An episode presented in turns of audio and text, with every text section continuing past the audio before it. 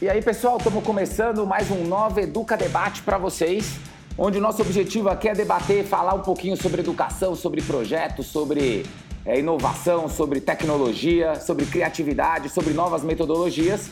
Esse é o nosso foco. Meu nome é Carlos Coelho, eu sou entusiasta da educação, um cara que procura sempre trazer é, assuntos legais, mas o principal, sou apaixonado por projetos que pensem no futuro da educação e que tragam novidades aí para os nossos alunos.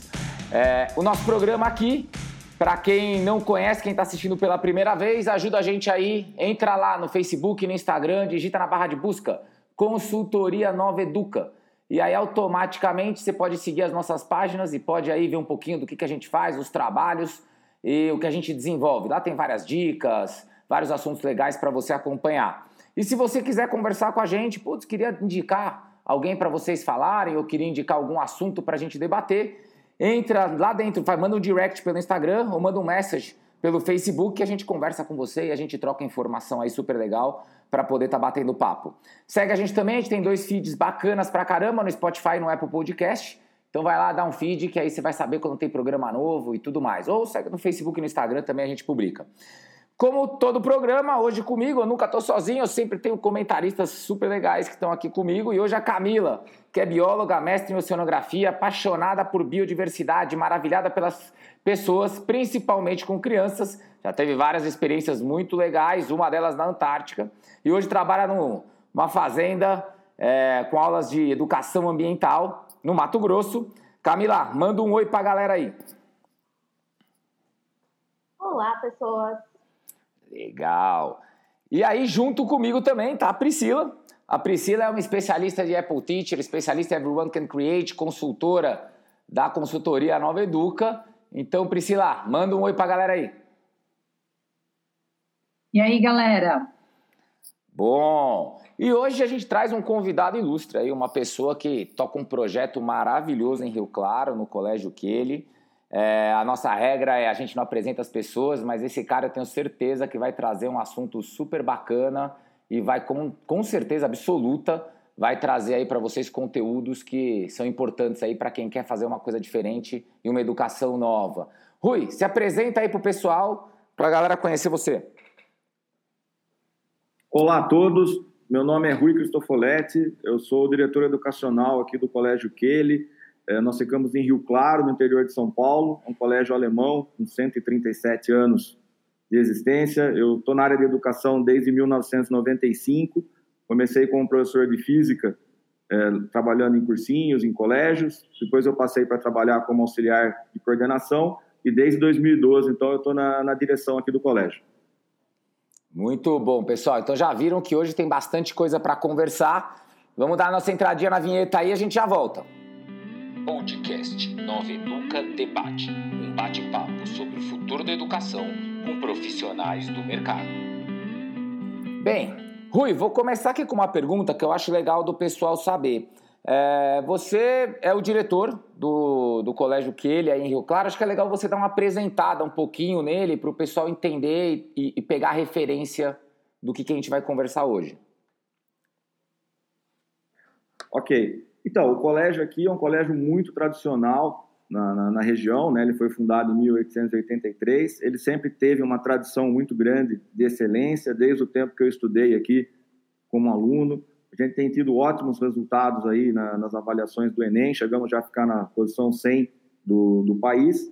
E a gente vem também, desde 2014, com um projeto muito forte de tecnologia em educação. Então, a gente tem procurado manter os valores tradicionais aqui da escola, uh, o ensino forte, trabalhando valores com os alunos, mas também trazendo essas novidades na educação, incorporando a tecnologia no trabalho com os alunos em sala de aula.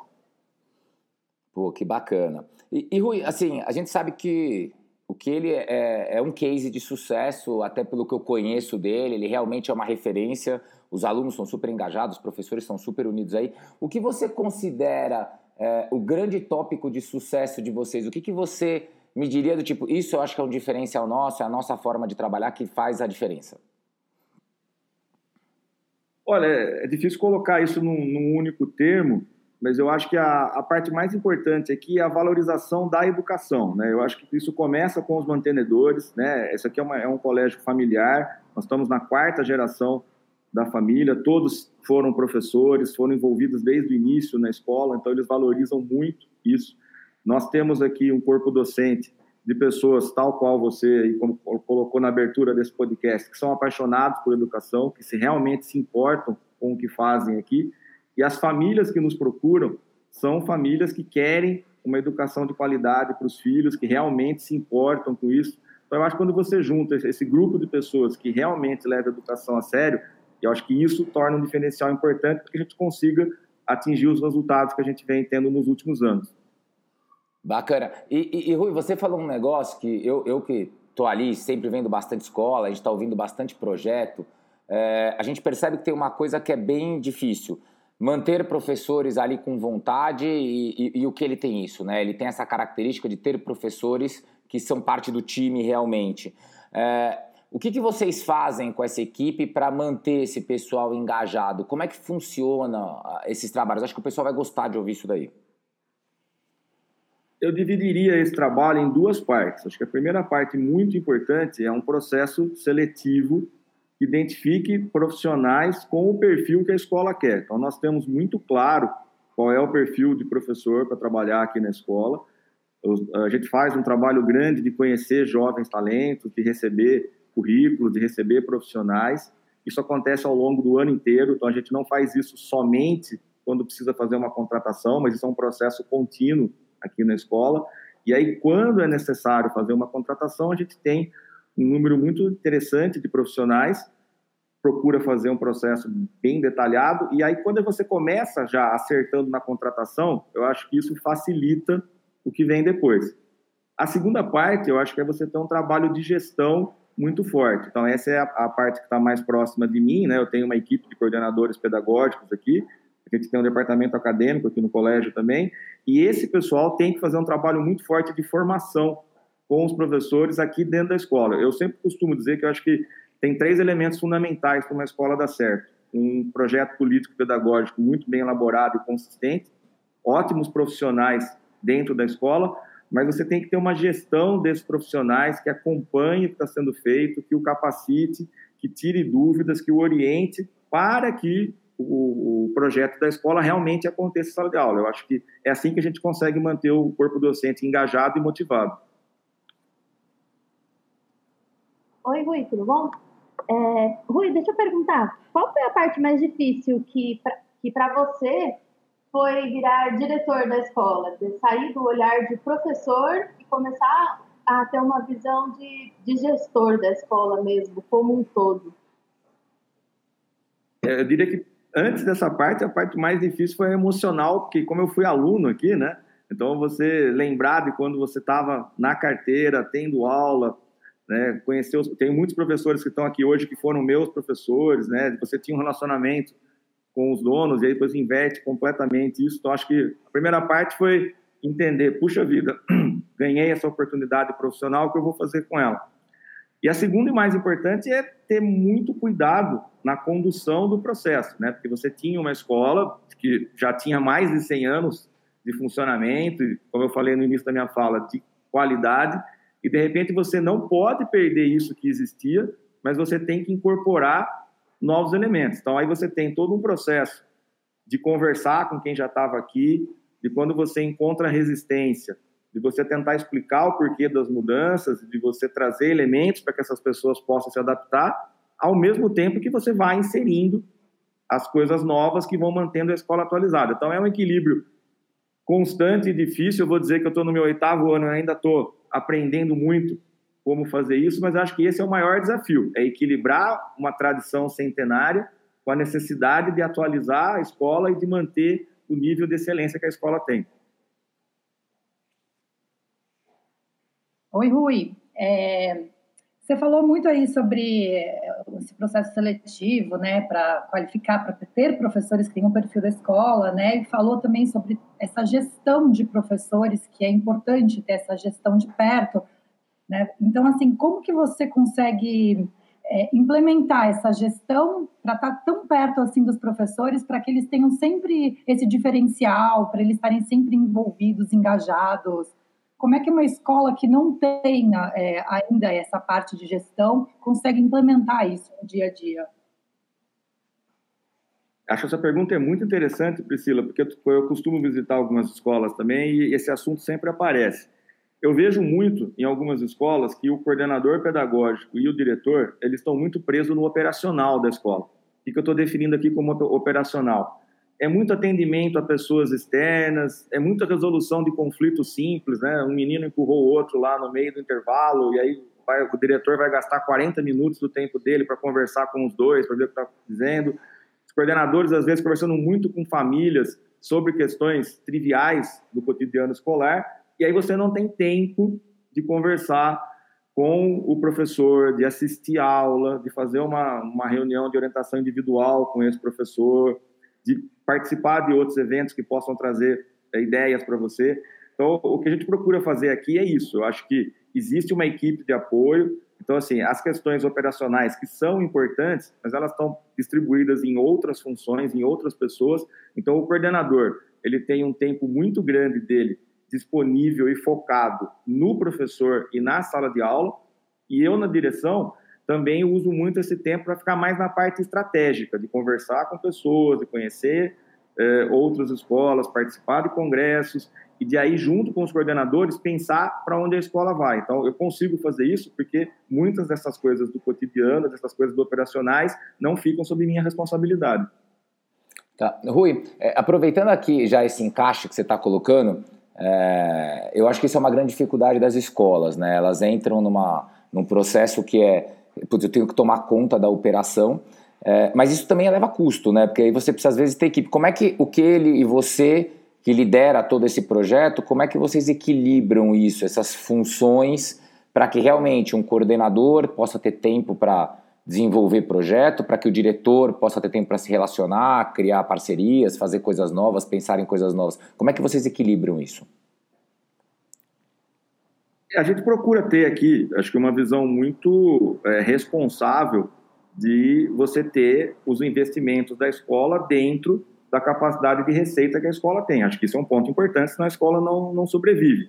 Então, o que, gente, o que você tem que fazer é, assim, você realmente conversar com todos os profissionais que você tem aqui, ver o que cada um está fazendo, e aí você começa a otimizar alguns processos e algumas questões, e com essa otimização você consegue fazer uma reorganização é, da sua estrutura de, de trabalho. Agora, um outro ponto também, Carlos, que eu colocaria aí, a, reforçando a necessidade de, dessa otimização financeira e desse equilíbrio saudável, eu classifico isso como um investimento.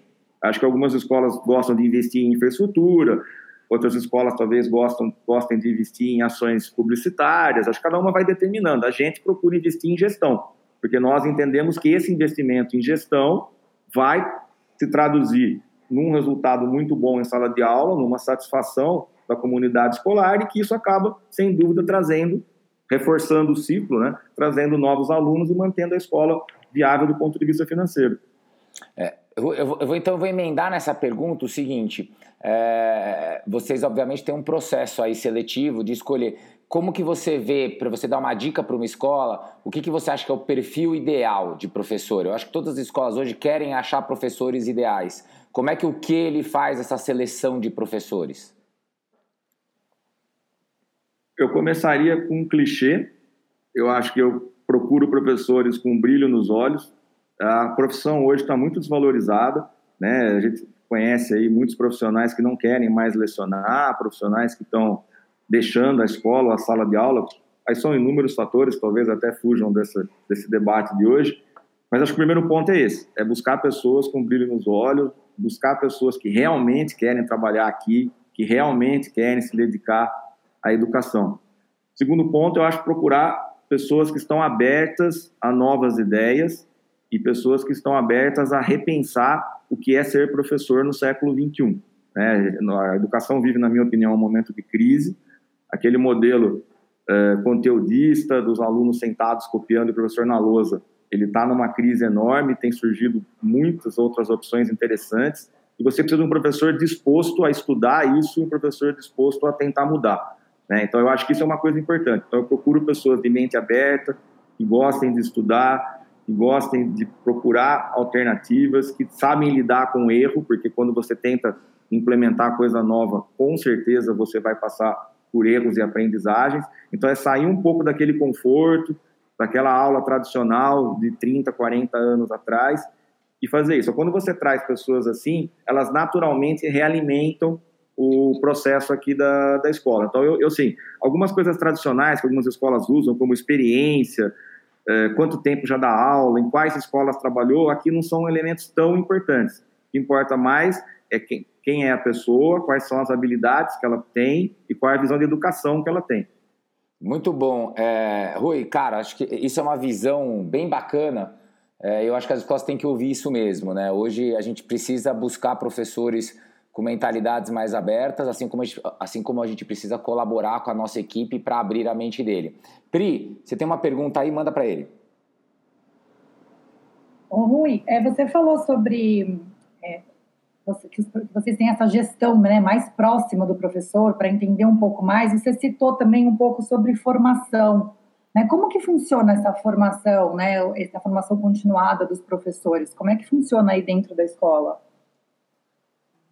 Nós temos várias ações, várias maneiras de fazer essa formação. Acho que a primeira e mais clássica é você trazer é, pessoas externas, aí, consultores, palestrantes, para promover cursos com os professores. Pode ser uma palestra de duas, quatro horas, e eventualmente pode ser uma oficina ou um curso de 40 horas. Então, a gente procura fazer isso uh, ao longo do ano.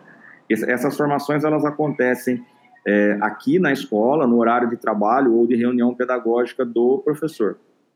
Uh, o segundo tópico é, é, inverter o fluxo só. A gente leva os professores para participar de eventos ou de formações. A gente costuma fazer muitos cursos, ou em Campinas, ou em São Paulo.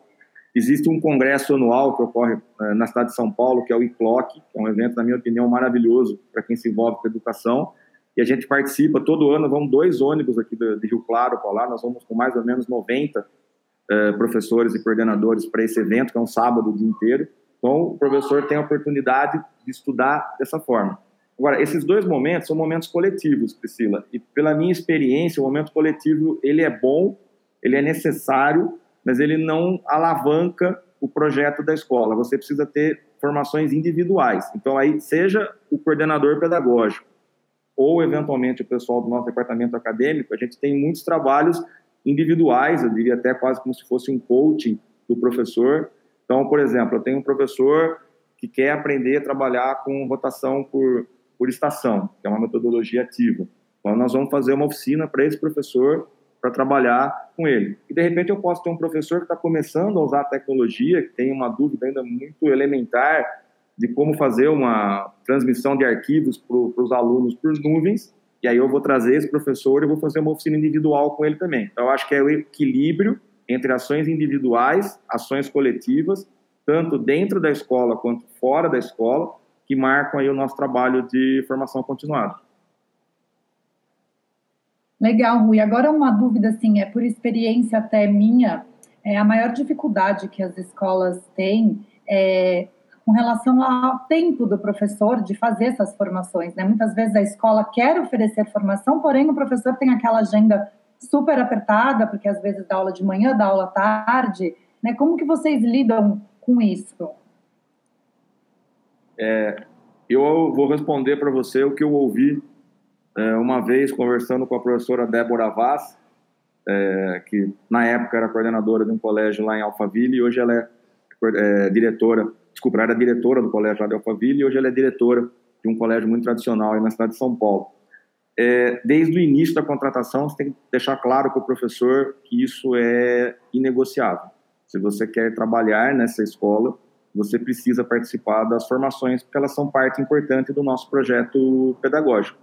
Então, se para o professor é impossível participar, ou se ele é aquele professor que a gente costuma dizer que vem da aula e vai embora, ele talvez seja um excepcional profissional, mas ele não tem o perfil que nós estamos procurando para a escola. Então, desde a contratação, isso é uma coisa que fica muito clara para o professor. Para trabalhar aqui, ele precisa entender que a participação em todo esse processo de reunião, de formação, ela é extremamente importante e ela não é opcional. E a adesão dos professores para essas oficinas, ela é boa? Ela tem um número considerável? Como, como que funciona isso? Sai dos professores quererem uma oficina ou sai do diretor é, o interesse em dar essa oficina na escola? Olha, eu vou dizer para você que no início talvez fosse um desejo maior da gestão. Mas aí gente, nós criamos uma cultura tão legal aqui dentro da escola atualmente que muitas vezes parte dos próprios professores. Porque, no fundo, o que eles comentam é o seguinte: se ele, ele professor, tivesse que fazer um curso, primeiro ele ia ter um gasto financeiro considerável, ainda mais se esse curso fosse fora da, da, da escola. Então, quando ele, num horário de trabalho remunerado, ele tem a possibilidade de receber uma, uma formação de, de alto nível, né? por exemplo, nós trouxemos há três anos atrás o pessoal da Fundação Carlos Chagas, São Paulo, para dar um curso sobre avaliação, foi um curso de 40 horas sobre avaliação em educação. Quer dizer, é um curso de altíssimo nível, um curso que teria um custo elevado se o professor fosse fazer lá em São Paulo, e ele tem a oportunidade de fazer na escola que ele trabalha no horário que ele já teria a reunião. Esse é o primeiro ponto. E o segundo, quando ele percebe que essas formações começam a ter um impacto positivo no trabalho dele em sala de aula, que os alunos começam a valorizar a aula dele, que a escola começa a valorizá-lo como profissional, isso gera um desejo de participar mais disso, né? Então, nós demoramos, acho que dois ou três anos, mas depois, como eu falei, nós criamos uma cultura muito legal. Então, hoje é uma coisa que os próprios professores pedem, algumas vezes até quando não tem uma formação ou outra, eles nos questionam e falam quando que vai ser a próxima que a gente gostaria de participar. Rui, super legal ouvir isso. Eu acho que isso é uma coisa que realmente vai ajudar muito a escola, porque é, isso deve, é uma dificuldade encontrada, né? Como é que eu faço para manter esses caras? Eu acho que as suas dicas são fundamentais para quem realmente faz a gestão de um projeto. É, Rui, você falou que você tem um departamento aí, que você contou, Carlos, olha, a gente faz, obviamente, as, as formações grupo, né? As formações de todo mundo, mas que isso não vai alavancar nada se você não tiver uma continuidade, quer dizer, um, um suporte é, constante dentro do processo. É, como é que funciona esse suporte de vocês? O que, que tem na escola que dá esse suporte? É, falar do departamento acadêmico, na verdade, vai passar por várias das questões que nós já conversamos nessa, nesse debate aqui. É, ele surgiu com a seguinte necessidade, acho que é a parte inicial. Eu precisava liberar o coordenador para ele ter mais tempo para acompanhar o professor. Então, muitas das questões rotineiras que o coordenador tinha que fazer, como, por exemplo, verificar se todos os professores já fizeram o lançamento das notas antes do prazo para emissão do boletim escolar, que, na minha opinião, é uma tarefa operacional. Né? Antigamente ficava na mão do coordenador. Então, nós começamos a pegar profissionais da escola, alguém que estava na secretaria, alguém que era um auxiliar de coordenação, alguém que estava em outro espaço, e a gente trazia esse pessoal para esse departamento para começar a assumir essas funções. Então, eu começava a liberar o coordenador para fazer outras coisas. Só que aí a gente começou a ver um mar de oportunidades, porque, por exemplo, nós temos uma especialista em avaliação aqui na escola. Então, a função inicial dela era garantir que as provas tivessem uma identidade visual, que tivesse uma identidade pedagógica em relação a como a gente entende a avaliação aqui na escola, e que essa revisão mais simples, né, se não tem erro de português, se a matéria cobrada realmente é a que tem que ser cobrada, não fosse feita pelo coordenador. Só que hoje ela se tornou uma especialista em avaliação. Então, se eu preciso dar uma capacitação para o professor, o professor está com dificuldade para elaborar provas, ela pode agendar uma oficina e fazer isso com o professor. A mesma coisa na área de tecnologia. Nós temos duas pessoas de TE né, dedicadas a essa formação do professor. Então, ela pode desde acompanhar a aula, de ajudá-lo a preparar a aula, ou de dar uma oficina para ele. Então, é um grupo de pessoas que nasceu primeiro para surgir como apoio para o coordenador e aí mudou para esse foco de capacitar os professores. Então, pelo que eu entendi, Rui, você está me dizendo que você criou um departamento, quer dizer, hoje tem um departamento formado ou é uma pegada de você buscar pessoas em outros setores para dar suporte?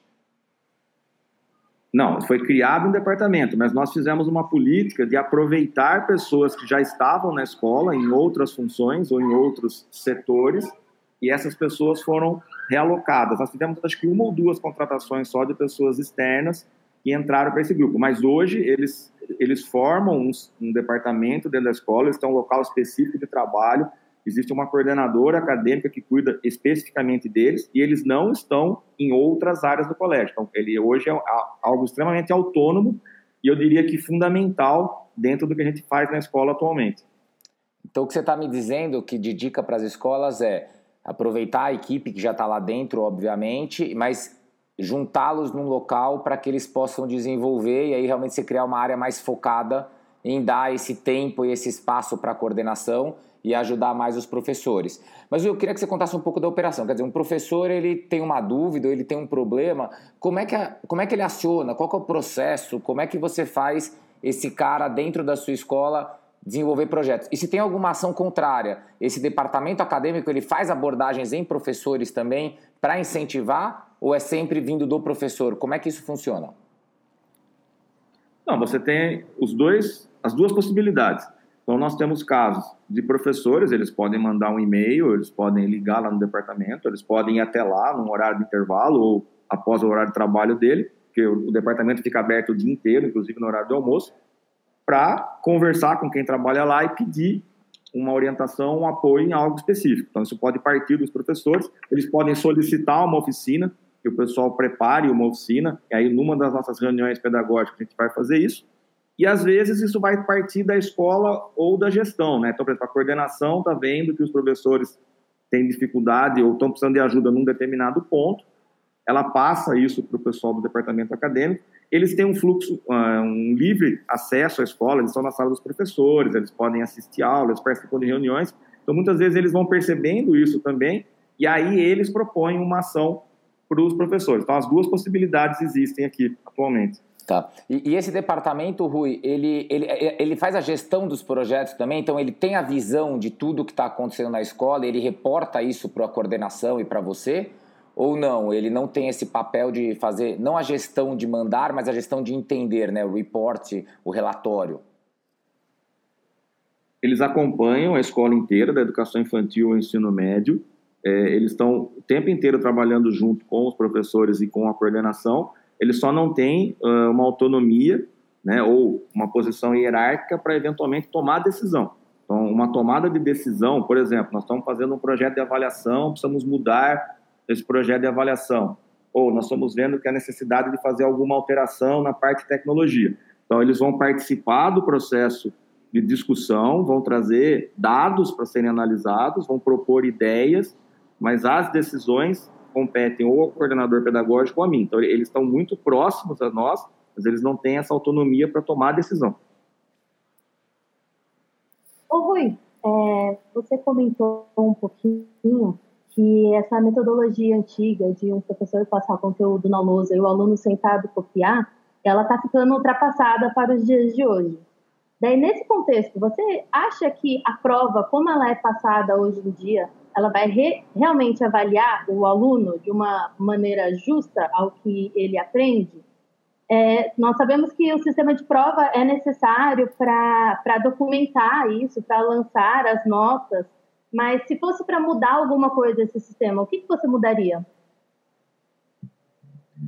Bom, primeira coisa, eu acho assim, a prova, ela vai ter uma avaliação é, muito mais de informações e de conteúdos que foram discutidos na escola. Eu julgo que prova hoje é uma necessidade que você tem na escola, até porque pensando que a maior parte das escolas particulares, os alunos, né, depois de uma longa caminhada dentro da escola, vão precisar enfrentar um sistema vestibular que é feito, pelo menos até o momento, por provas escritas.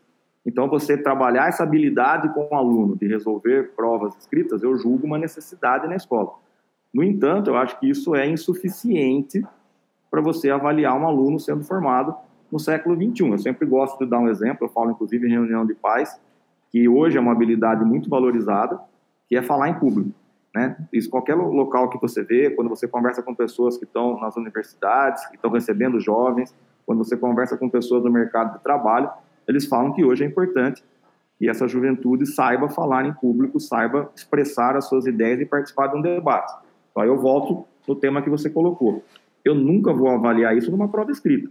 Então, se o meu aluno só fizer prova escrita na minha escola, em nenhum momento ele vai ter oportunidade de praticar, falar em público, de ser avaliado e receber um feedback de, do que ele deve melhorar nessa habilidade que é falar em público. Então, eu acho que compete à escola é, propor outros instrumentos de avaliação. Né? A gente costuma trabalhar aqui com projetos, trabalhar com seminários, enfim, com outros instrumentos onde o aluno vai efetivamente praticar essas habilidades. Então, eu não acho que a questão é eliminar as provas, mas eu penso que a prova não pode ser o único instrumento de avaliar a aprendizagem do aluno.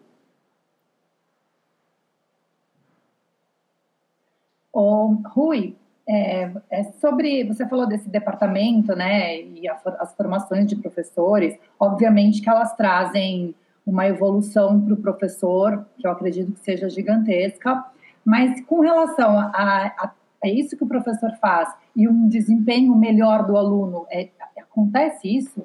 Existe um resultado melhor do desempenho do aluno por causa dessa formação e desse apoio todo ao professor? Eu diria que sim, Priscila. A gente vem trabalhando numa questão de adotar métricas aqui na escola, né? Eu gosto muito do processo de tomada de decisão por dados. A gente procura obter dados, avaliar e a partir dele tomar decisões. Então nós estamos iniciando esse caminho. Então eu não consigo te dar ainda uh, elementos concretos ou variações estatísticas e notas, assim é, que, que, suportem totalmente isso, mas pelo que a gente conversa com os alunos, com as famílias, pelo que a gente tem visto em sala de aula, eu vou dizer para você que essas formações têm produzido um, um efeito importante, sim. A nossa ideia agora é estudar como fazer isso de uma maneira mais efetiva ainda, procurar medir exatamente as áreas onde isso está dando certo e áreas onde eventualmente nós temos que ou trabalhar novas formações ou repensar como as formações são feitas. Cara, você vê, o papo tá, tá maravilhoso, eu acho que tá abrindo muito a mente aí no sentido de como é que você organiza, como é que você faz gestão, como é que você pensa em equipe. É, eu vou, até pelo nosso tempo, eu vou começar a dar uma conclusão aqui. E eu queria que, para concluir, se você, como gestor, como é que você enxerga hoje o, que ele tem uma maturação, né? ele tem uma maturidade com relação a projeto, e para ele chegar no nível que ele chegou, quanto tempo foi de trabalho? Né? Foi um trabalho de um ano, de dois, de seis meses? Como é que você enxerga para uma escola entender o que ela tem que fazer e quando ela vai começar a ter os mesmos resultados que você tem? Tá, eu primeiro queria voltar no ponto que eu disse no início, né? Eu assumi a direção de uma escola que já tinha mais de 100 anos, muito bem estruturada, com uma base pedagógica, com excelentes profissionais que tinham aqui dentro. Eu acho que isso ajuda. Então, o primeiro ponto é você entender onde você está e quais são as pessoas que tem na sua equipe para trabalhar. Segundo ponto, Carlos, eu acho assim, isso é um processo lento. Ó, eu estou há oito anos na direção, eu vou dizer que eu precisei de pelo menos quatro anos aí para a coisa começar a avançar, né? E acho ainda que nós temos muito a aprender e muito a melhorar. Então, eu não vejo isso como uma coisa rápida de ser feita. Então, um gestor ou uma escola que queira seguir por esse caminho e que eu entendo que é um caminho necessário no mundo que nós temos hoje, tem que estar preparado para um investimento de, de, longo prazo, de ter paciência. Né? As mudanças, elas, na minha opinião, as mudanças para darem certo e criarem raízes têm que ser lentas. Né? Então é todo um processo, mas voltando à questão temporal que você falou, eu acho que antes de três ou quatro anos é difícil de você ver um resultado palpável na escola. Legal, eu também acredito que são resultados a longo prazo, né? Não existe mágica na educação de põe alguém que em seis meses está tudo diferente. E às vezes as pessoas querem achar essas mágicas e é legal ouvir os nossos é, entrevistados, né? E você que é um cara que tem uma experiência de mercado, comentar isso porque fica mais evidente que é a verdade, porque você tem um projeto de sucesso que mostra que realmente é tempo, trabalho e dedicação. E Rui, para o pessoal que gostou disso, tem algum jeito dele ter mais informação aí? sobre você, sobre o que ele, sobre como é que ele pode ler mais sobre esses assuntos. Você tem alguma coisa que você possa dar de dica aí para o pessoal? Bom, primeiro em relação à abertura que a gente tem aqui na escola. Então, assim, nós estamos sempre é, disponíveis para conhecer pessoas, para conversar com pessoas e para receber escolas. Então, pode entrar em contato com a gente pelo site do colégio ou, eventualmente, se quiser entrar em contato comigo pelo, pelo LinkedIn. Será um prazer conversar com outras pessoas e recebê-las aqui para mostrar o nosso trabalho. A gente tem uma política de portas abertas, de mostrar o que a gente faz para outras escolas e outros gestores. E eu acho que a dica mais importante, Carlos, é conversar com pessoas e estudar muito. Né? Eu, eu gosto muito de visitar outros lugares, de conhecer pessoas, de ouvir outras experiências. Tem escolas maravilhosas por esse país afora, pessoas muito boas fazendo projetos lindos que muitas vezes não, não aparecem na mídia, você não fica sabendo e estudar. Tem que estar em congresso, tem que estar comprando livro, tem que estar fazendo curso. Precisa estudar muito para dar conta de você liderar uma escola no mundo que nós temos hoje. Pô, Rui, cara, foi uma entrevista fantástica. Eu acho que vai ajudar muita escola aí no desenvolvimento do projeto deles. Então, já de primeira, eu quero te agradecer muito pelo seu tempo, por você poder se dedicar aí a compartilhar. É... E já ficou claro para mim aqui que ainda o, o, o seu projeto ainda tem muito mais assunto, a gente só não vai entrar porque falta tempo. Mas eu queria agradecer muito por tudo que você comentou e compartilhou com a gente. Não, eu, eu que agradeço a oportunidade, gosto muito de todos vocês, em especial do Carlos, já tem um bom relacionamento profissional. Foi um prazer estar aqui, compartilhar isso com todos que estão ouvindo esse podcast. E estou à disposição de vocês para novas conversas, para novos debates. E quem tiver a oportunidade de vir tomar um café aqui em Rio Claro, vai ser um prazer recebê-los. Cara, agradeço de montão. Vou já finalizando aqui, passando, Pri. Mais uma vez, obrigado aí pelo tópico. Valeu, galera. Valeu, Rui. Muito legal a entrevista. Até a próxima.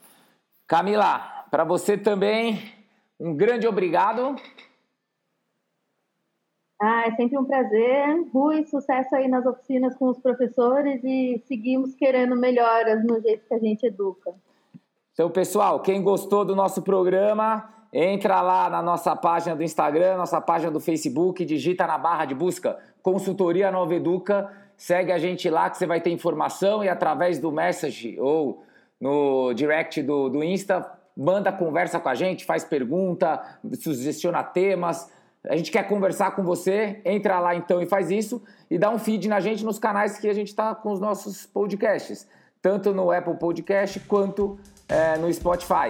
A gente espera ter vocês aí mais em breve, ver vocês novamente em breve e o principal, cara, estamos procurando temas fantásticos para continuar compartilhando, então fica de olho porque vai ter muita gente ainda bacana para falar com vocês. Um muito obrigado e a gente se vê em breve.